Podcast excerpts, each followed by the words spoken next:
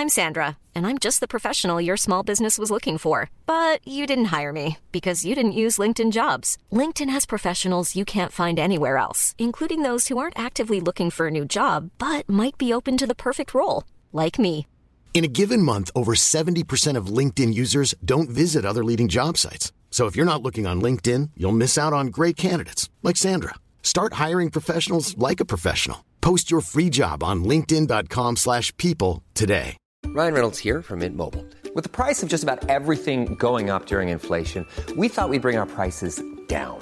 So to help us, we brought in a reverse auctioneer, which is apparently a thing.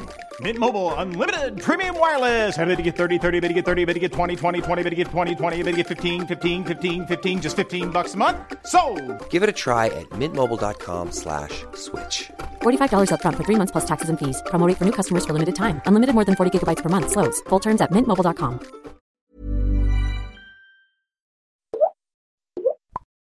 Vi sitter idag i Fisksätra utanför Stockholm där ett eh, gräsrotsprojekt pågår. Där för sam ett samverkansprojekt som för samman muslimer och kristna.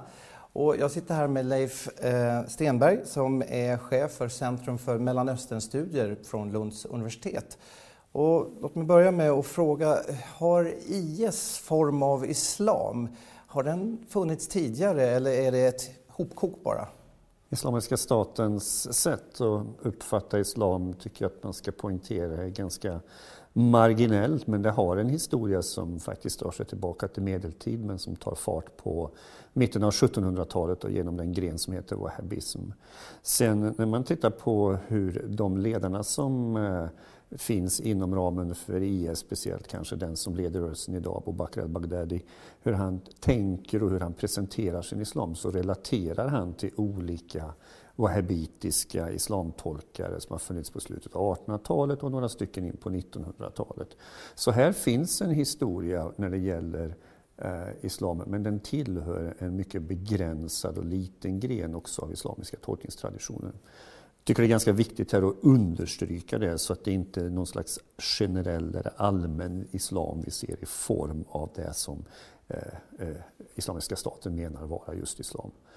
Om jag får lägga till en ytterligare aspekt där så är nog det att eh, man brukar förstå just den här tolkningen. Varför har den blivit så våldsam? Som om att den också länkar till den vad ska jag kalla det för, nästan livserfarenhet som många som är verksamma inom Islamiska staten har. Och då kan man då tänka att Abu Bakr al-Baghdadi, han är född 1971, alltså ledaren för Islamiska staten.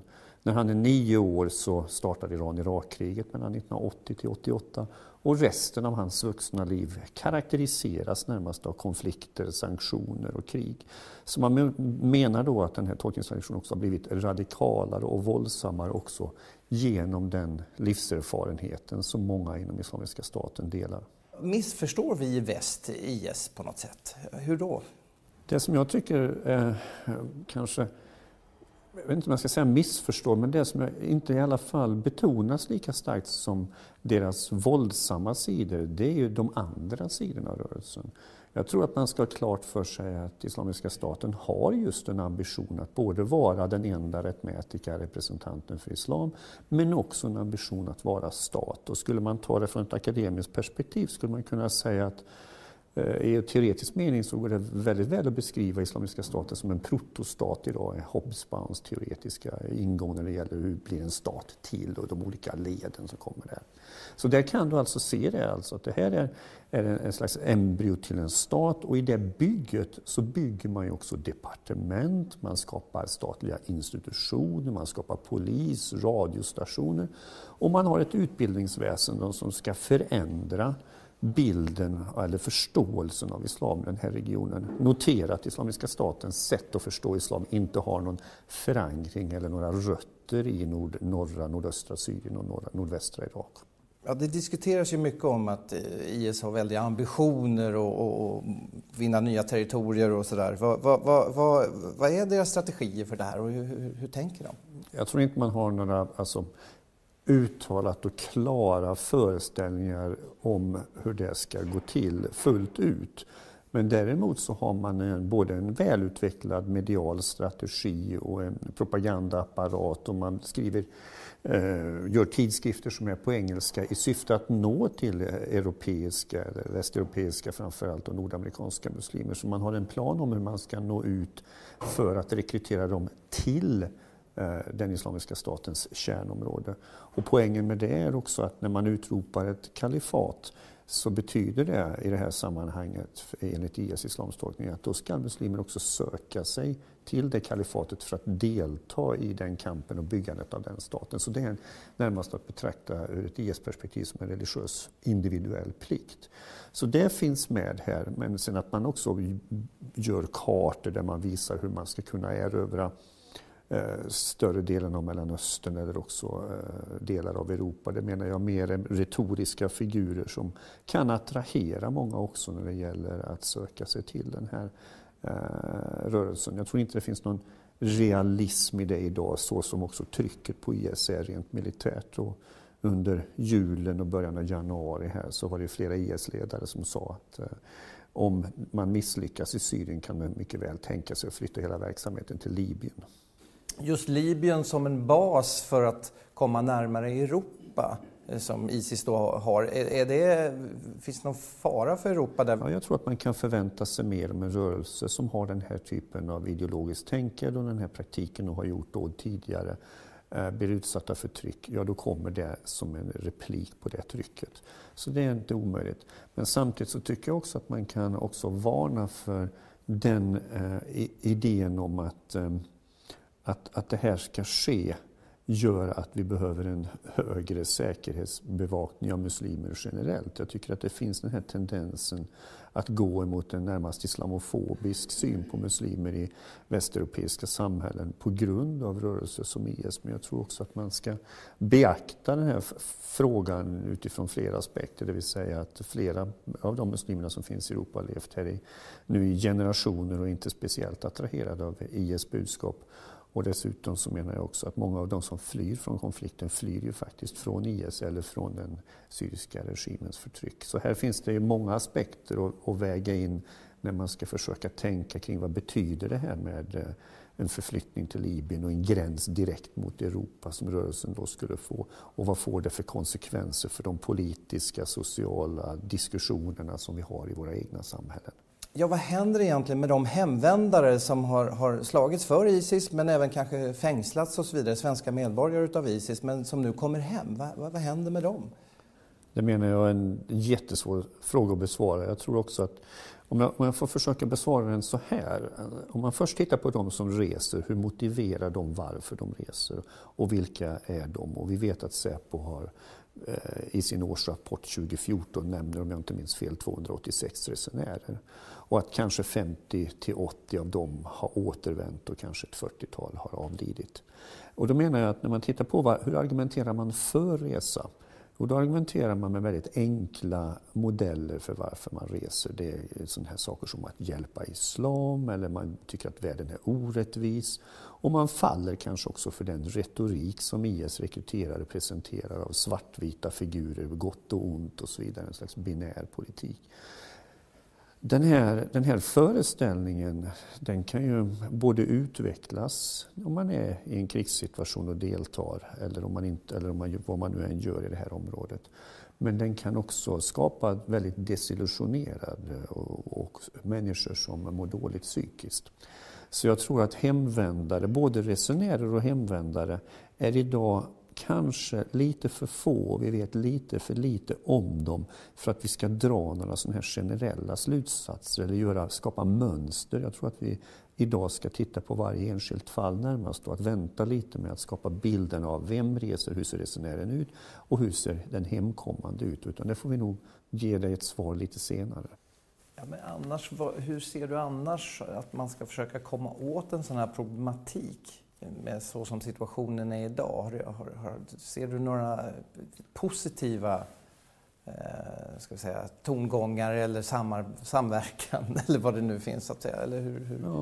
Ja, ja, alltså det är ju alltid bra när man har samhällsdebatter om problem, det som finns som problem i samhället. Jag tror det är en av de första problemen när man kan skapa ett samhälle, det är att man sopar saker och ting under mattan. Och det ska man inte göra i den här frågan. Så jag tror att saker och ting ska diskuteras öppet men också på ett bra och välgrundat sätt och inte allt för i för starka känslomässiga politiska ordalag. Så i det här sammanhanget så vill jag gärna slå ett slag för att man ska tänka också på den här flerdimensionella islam. Jag tycker mig också kunna se att många muslimska ledare i Sverige eller Västeuropa också accepterar det på ett sätt att inte prata om islam som en och universell utan när man pratar om det som olika traditioner, olika inriktningar. Och det tror jag också den sen kan reflektera in i samhället i det att vi alla som bor i ett västeuropeiskt samhälle förstår den här mångfacetterade floran av islam. Jag tror det är bra att förstå att det inte finns någon sanktionerad en enda islamtolkning, inget påveämbete, ingen typ eller institution som bestämmer vad ska egentligen islam vara för muslimer. Jag tror också det är viktigt att förstå hur spänningen finns i det muslimska sammanhanget mellan att individuellt själv förstå sin egen islam eller att göra det i en kollektiv mening och lyssna på någon lärd som säger hur man ska praktisera islam. Kan man skapa en förståelse av islam på det sättet i det svenska samhället tack vare den här debatten så menar jag att då det också, kan det också ge integrationssituationen eller integrationsfrågor en skjuts. Just som du säger, prata om sakerna som det är. Det pågår ju mycket debatter och diskussioner nu om just islam i stort då, som allmänt vad det gäller kvinnosyn. Och vi sitter här i Sverige som är ett av världens mest jämställda länder. Hur, hur ser islam egentligen på oss? Vilka är vi? Ja, men du, det problemet med din fråga nu är att islam inte går där ute och kan tala om och prata det som en enda röst som säger hur de ser, hur den då inom citationstecken islam ser på en sak. Utan vad får, man får ju omformulera och prata om hur kan muslimer se på den här frågan. Och det som är Eh, det budskapet som jag vill föra fram det är ju mångfalden i perspektiv. Att du kan finna precis idéer som motiveras och, och rättfärdigas med hjälp av islam som liknar precis det svenska samhällets idé om jämställdhet. Men sen kan du också finna helt andra och är motpolen till den tanken då, som motiveras och rättfärdigas med islam. Och där står ju striden ganska hård tror jag mellan olika representanter för islam om hur man ska förstå saker och ting när det gäller relationen till, till, till moderna samhället och hur kanske man ska leva sitt liv i, i en minoritetssituation. Så den forskningen, forskningen visar ju med all tydlighet just de här spänningarna som finns och hur många mångfalden ser ut. Och att det inte går att tala om ett enda perspektiv längre. Utan snarare så har ju forskningsvärlden idag ett problem att vi när vi ska skriva om och hantera den här frågan så är den så mångfacetterad. Alltså vad, vad säger den så kallade islam om det här? Eh, att vi, inte riktigt, att, att vi inte riktigt vet hur vi ska hantera det. Själv har jag stora problem med det när jag ska skriva texter. Att hur, ska, hur ska jag behandla den här mångfalden och inte hamna i stereotyp, vad jag tycker då är stereotypiserande bilder där Koranen blir islam och islam blir Koranen och så går resonemanget runt och den fungerar som någon slags uppslagsbok för människor. Och så vet vi ändå då att så fungerar det inte alls i praktiken.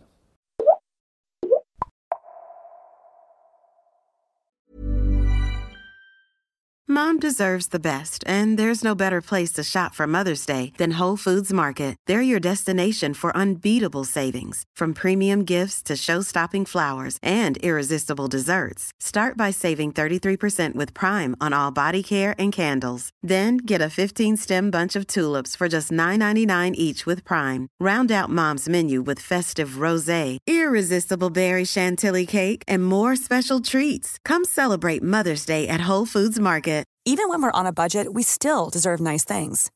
Quince is a place to scoop up stunning high-end goods for 50 to 80% less than similar brands. They have buttery soft cashmere sweaters starting at $50, luxurious Italian leather bags, and so much more. Plus, Quince only works with factories that use safe, ethical, and responsible manufacturing. Get the high-end goods you'll love without the high price tag with Quince. Go to quince.com/style for free shipping and 365-day returns.